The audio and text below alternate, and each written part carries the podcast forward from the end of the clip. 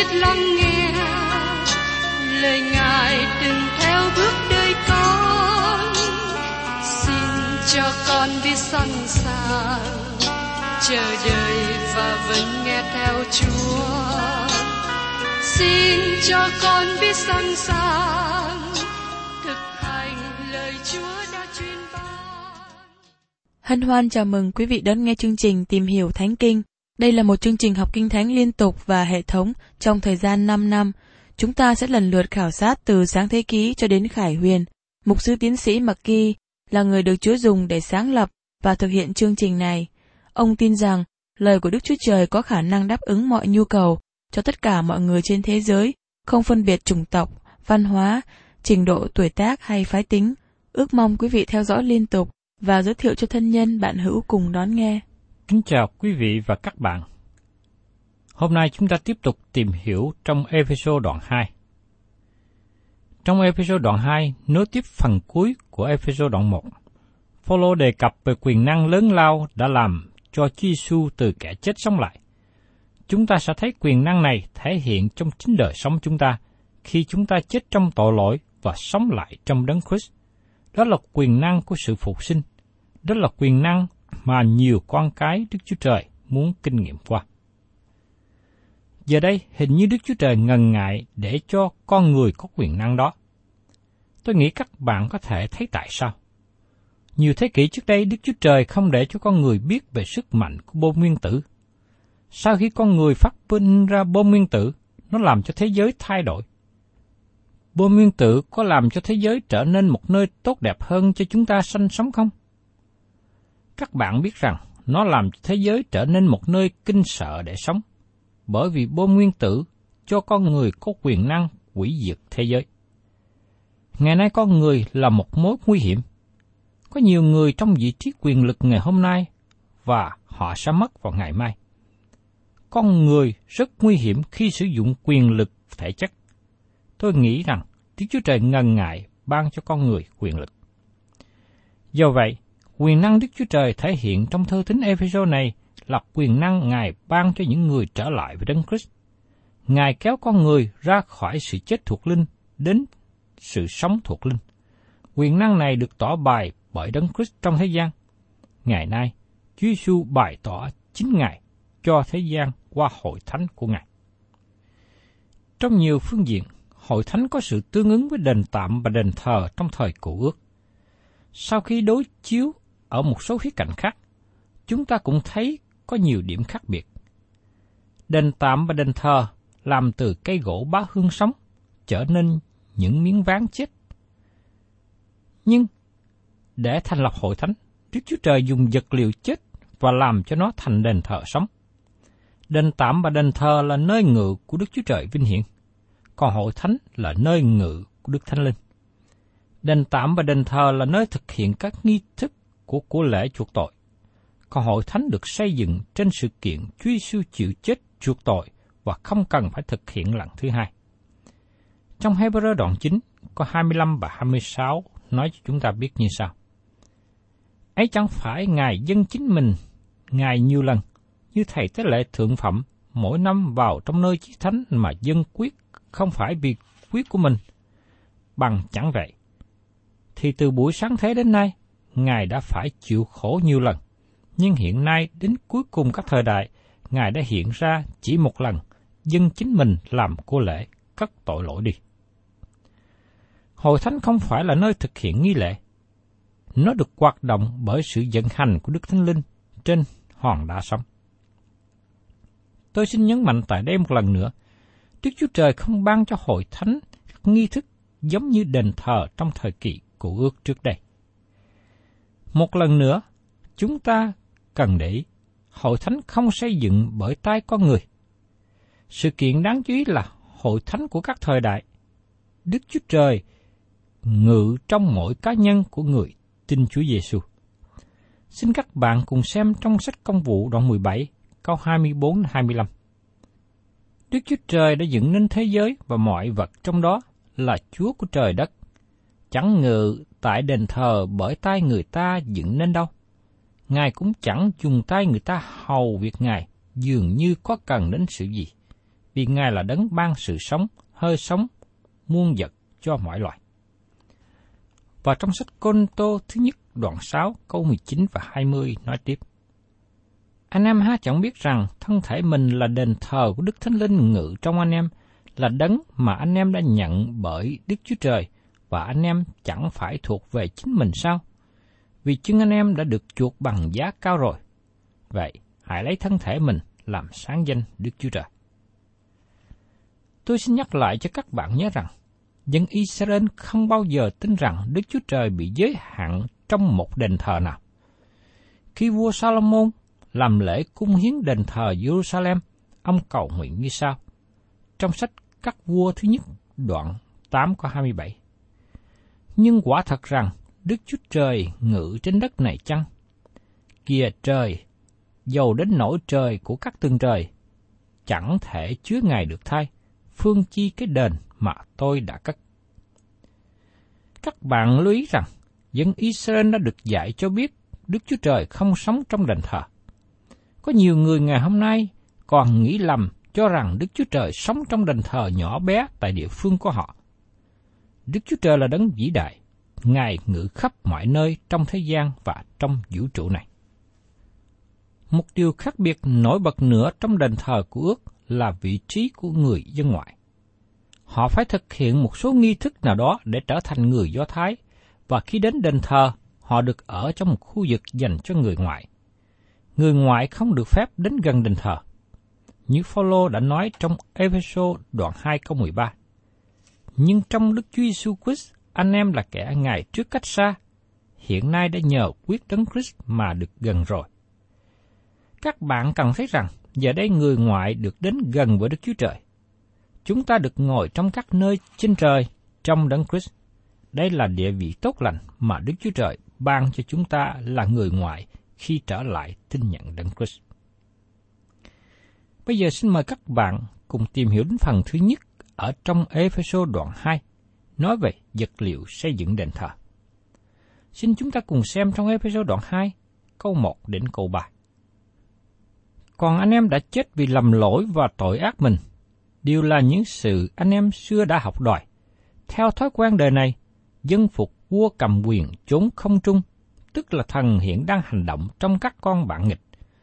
Chúng ta hết thảy đều ở trong số ấy, trước kia sống theo tư dục xác thịt mình, làm trọn các sự ham mê của xác thịt và ý tưởng chúng ta, tự làm con của sự thạnh nộ, cũng như mọi người khác. Phaolô nói, còn anh em đã chết vì lầm lỗi và tội ác mình, đều là những sự xưa anh em đã học đòi theo thói quen đời này, tức là theo chủ thuyết thế gian. Theo đường lối thế gian, theo nền tảng thế gian. Chữ thế gian ở đây không có nghĩa là vũ trụ bằng thể chất. Nó có nghĩa là xã hội con người, văn hóa, lề lối sống, phương cách của thế gian hiện nay. Phaolô nói, trước đây, anh em dân phục vua cầm quyền trốn không trung, tức là thần hiện đang hành động trong các con bạn nghịch. Ma quỷ dùng các vật liệu chết để kích động chúng ta. Đó là lý do các nhóm tà giáo rất bận rộn. Những người theo tôn giáo giả thúc đẩy chúng ta sốt sắng cho những việc xấu. Sa tăng đang kích động họ. Nhiều người hỏi tôi, có để ý đến các phép lạ được thực hiện bởi các nhóm tà giáo không? Tôi không tranh luận về vấn đề này. Có thể họ thực hiện được một số phép lạ. Nhưng ai giúp họ thực hiện các phép lạ đó? Satan giúp họ thực hiện các phép lạ giống như các phép lạ trong Kinh Thánh. Cũng như chúng ta thấy các thực sĩ của Ai Cập đã bắt chước thực hiện các phép lạ giống như môi xe đã làm. Nhưng sau này họ không còn thực hiện các phép lạ nữa. Khi một người được sanh lại và sống gần gũi với Đức Chúa Trời, Satan không có quyền nào chống nghịch lại. Nhưng các bạn cần lưu ý đề phòng. Ngày nay Satan có quyền lực để lường gạt và hướng dẫn người ta đi đường sai lệch. Hắn có quyền lực trong các tà giáo và trong các chủ thuyết của thế gian. Vì thế, chúng ta cần phải cẩn thận và đề phòng. Nếu không, chúng ta chỉ nhìn thấy những cái dấu hiệu ở bên ngoài mà chúng ta theo những chủ thuyết tà giáo, theo những nhóm tà giáo, để rồi trong một ngày sắp đến, chúng ta ân hận thì mọi sự đã quá muộn.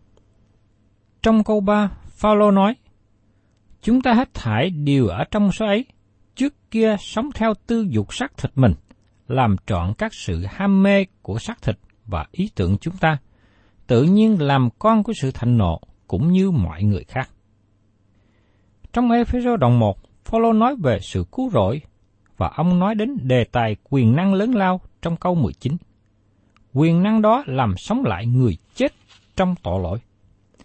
Giờ đây trong đoạn 2 câu 1, Phaolô nói chúng ta biết đã chết vì lầm lỗi và tội ác mình. Điều đó nói về sự chết của Adam đang có ở trong chúng ta. Như được nói ở trong sách Roma đoạn 5 câu 12 rằng, Cho nên như bởi một người mà tội lỗi vào trong thế gian, lại bởi tội lỗi mà có sự chết, thì sự chết đã trải qua trên hết thải mọi người như vậy, vì mọi người đều phạm tội. Tội lỗi của Adam làm cho con cái loài người sa ngã. Tất cả chúng ta đều có bản tánh giống như Adam. Đó là bản tánh sa ngã, không có năng lực, không hướng về Đức Chúa Trời. Khi tôi nhìn lại việc trở lại đạo của tôi, tôi nghĩ đó là một phép lạ. Tôi được sinh ra trong một gia đình mà cha mẹ là những người không có đạo tinh lành. Trong nhà cũng có bàn thờ, thờ phượng một số thần khác. Tôi sống trong sự tối tăm, không biết lẽ thật. Cho đến khi tới tuổi trung học, tôi được nghe tin lành cứu rỗi trên radio và trở lại với Đức Chúa Trời. Tôi được Chúa kéo ra khỏi nơi tối tăm đến nơi ánh sáng của sự sống và được hướng dẫn từ bỏ tội lỗi. Tôi tạ ơn Đức Chúa Trời vì những điều mà Ngài làm cho chính tôi. Adam đã chết thuộc linh ngay trong ngày ông không tin và không vâng lời Đức Chúa Trời. Ông chạy xa Đức Chúa Trời và tìm cách ẩn trốn. Adam không có tìm kiếm Đức Chúa Trời. Đó là vị trí của con người hiện nay. Khi có ai nói rằng con người có sự soi sáng để tìm kiếm Đức Chúa Trời, đó là ý tưởng giả tạo. Ngày nào Adam không vâng lời Đức Chúa Trời, ông ta chết và không làm công việc của Đức Chúa Trời. Dẫu rằng Adam không chết về thể xác cho đến 900 năm sau khi ăn trái cấm. Nhưng Adam mất đi năng lực tìm kiếm Đức Chúa Trời. Ông bị phân cách với Đức Chúa Trời. Sự chết làm cho phân cách. Khi một người chết, chúng ta không thấy sự phân cách của linh hồn. Chúng ta chỉ thấy cơ thể chết. Sự chết thuộc linh là sự phân cách với Đức Chúa Trời. Sau khi con người phạm tội, cơ thể vẫn còn sống, nhưng tâm linh người đó chết. Vì người ấy bị phân cách với Đức Chúa Trời. Con người truyền bản chất chết cho hậu tự kế tiếp của mình. Chỉ có công việc của Đức Thánh Linh mới cáo trách lương tâm con người và đem người tội nhân quay trở về cùng Đức Chúa Trời. Các bạn và tôi không thể làm điều đó chỉ có thánh linh của Đức Chúa Trời mới có thể làm được. Tôi hầu việc Chúa qua sự giảng dạy kinh thánh trên radio và trong hội thánh. tôi nói ra bằng lời, nhưng chỉ nhờ quyền năng của Đức Thánh Linh hành động trên người nghe. Cảm tạ Đức Chúa Trời vì có nhiều người được sự cảm động, ăn năn tội lỗi và quay về cùng Chúa Cứu Thế Giêsu. Chúa Giêsu đã nói với các môn đệ của Ngài rằng Ngài sẽ ban đấng yên ngủi đến cùng họ. Như trong sách văn đoạn 16 câu 8. Khi Ngài đến, thì Ngài sẽ khiến thế gian tự cáo về tội lỗi, về sự công bình và về sự phán xét. Các bạn có biết rằng các bạn và tôi hiện đang ở giữa dòng những người chết không? Con người đang chết trong lầm lỗi và tội ác mình. Có thể quý vị không vui khi nghe tôi nói như thế, nhưng đó là sự thật. Tôi hết lòng mong muốn các bạn đến cùng với Chúa Giêsu để được sự sống.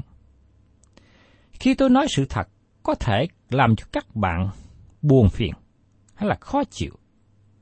Nhưng đồng thời, tôi cũng muốn nói với các bạn rằng, dầu chúng ta là cái người đang sống trong sự chết, nhưng nếu chúng ta trở lại cùng với Chúa Giêsu, Ngài sẽ ban cho chúng ta sự sống dư dật trong Ngài. Trước đây nhiều năm, có một người nói mạnh mẽ và thuyết trình nhiều nơi rằng, người chịu phú sống không hề chết.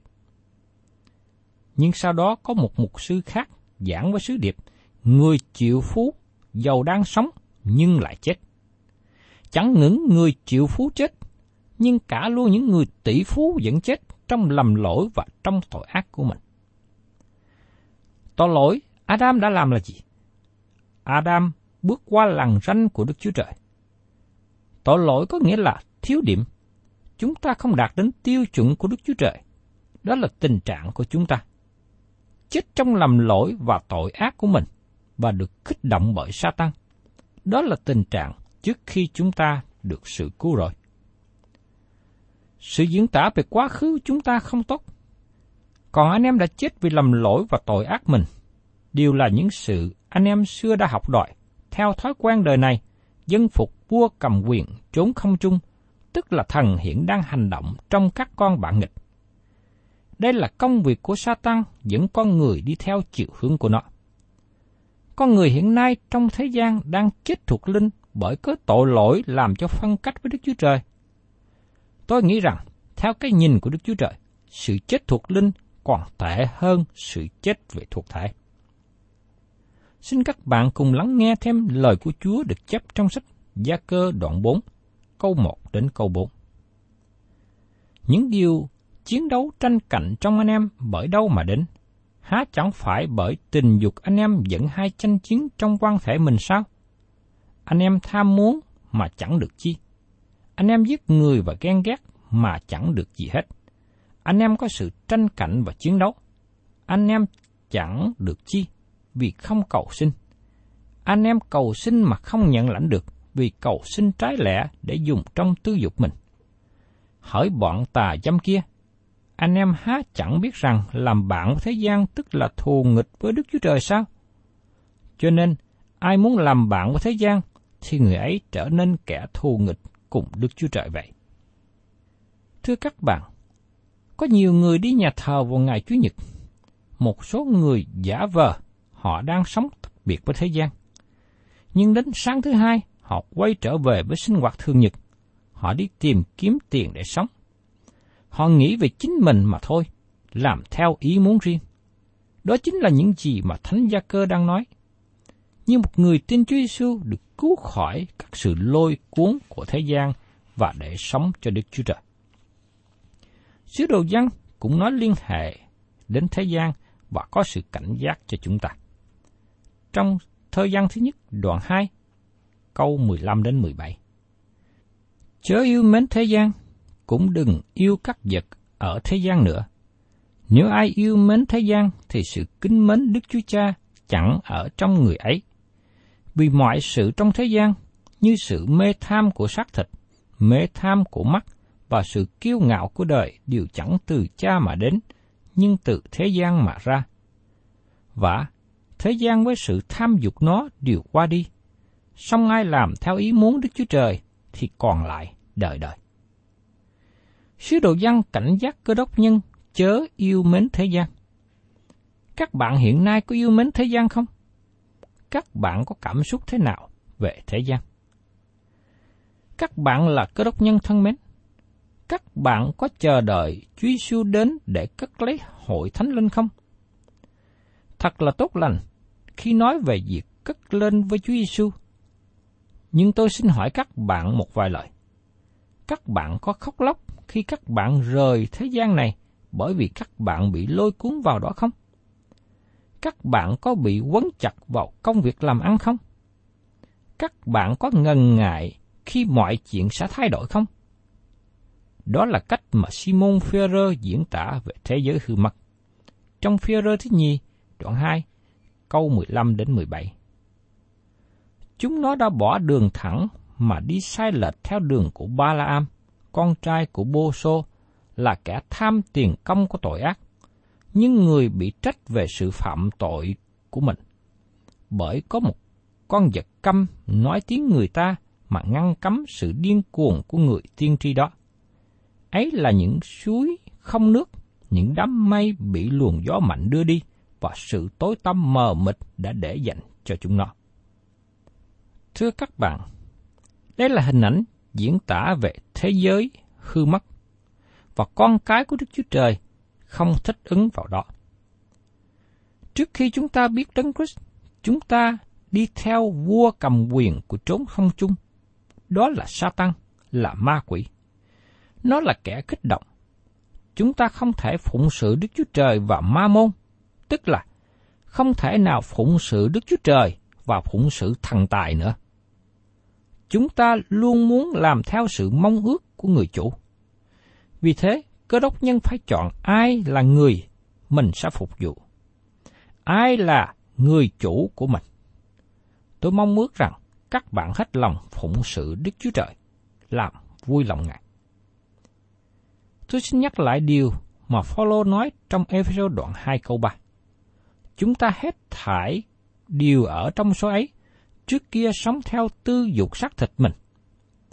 Xin chú ý lời Phaolô nói từ ngữ chúng ta. Đây là đại danh từ ngôi thứ nhất số nhiều. Phaolô đặt chính mình chung với đám đông. Các bạn và tôi ngày nay cũng cần làm như thế. Trước đây, chúng ta giống như những người trong thế gian. Rất tiếc là có nhiều cơ đốc nhân mà vẫn còn sống theo bản tánh cũ. Họ sống giống như những người trong thế gian. Họ sống theo lề lối của những người không kính sợ Đức Chúa Trời, theo sự điều khiển của Satan. Tôi mong ước rằng các bạn là cơ đốc nhân phải để đấng Christ làm chủ để Ngài hướng dẫn đời sống của mình. Cơ đốc nhân phải sống trong nền tảng công lời Chúa.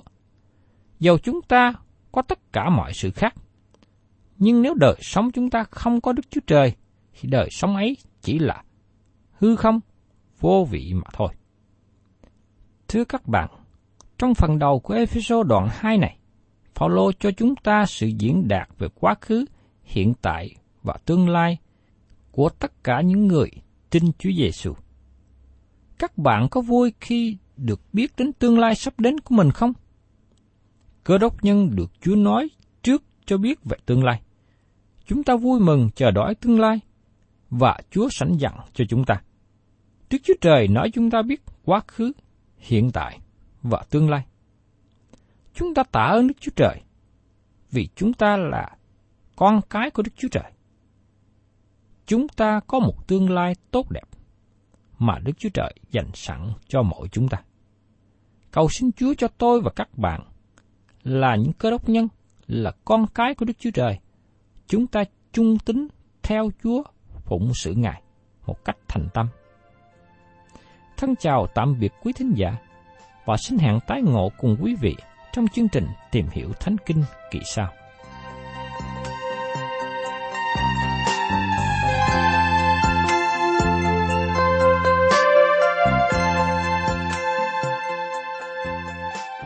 Cảm ơn quý vị đã đón nghe chương trình Tìm hiểu Thánh Kinh.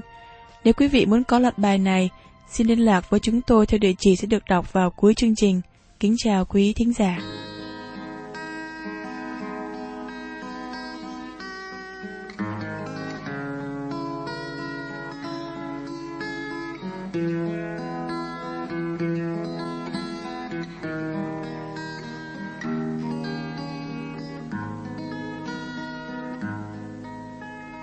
Chúa con gọi tên Ngài trong tia nắng vang mây đêm. Cho con gọi tên ngài, trên khu phố vang trưa người thưa. Cho con gọi tên ngài, bên sông vắng như sơn ban chiều. Cho con gọi tên ngài, trong đêm vắng giấc mơ em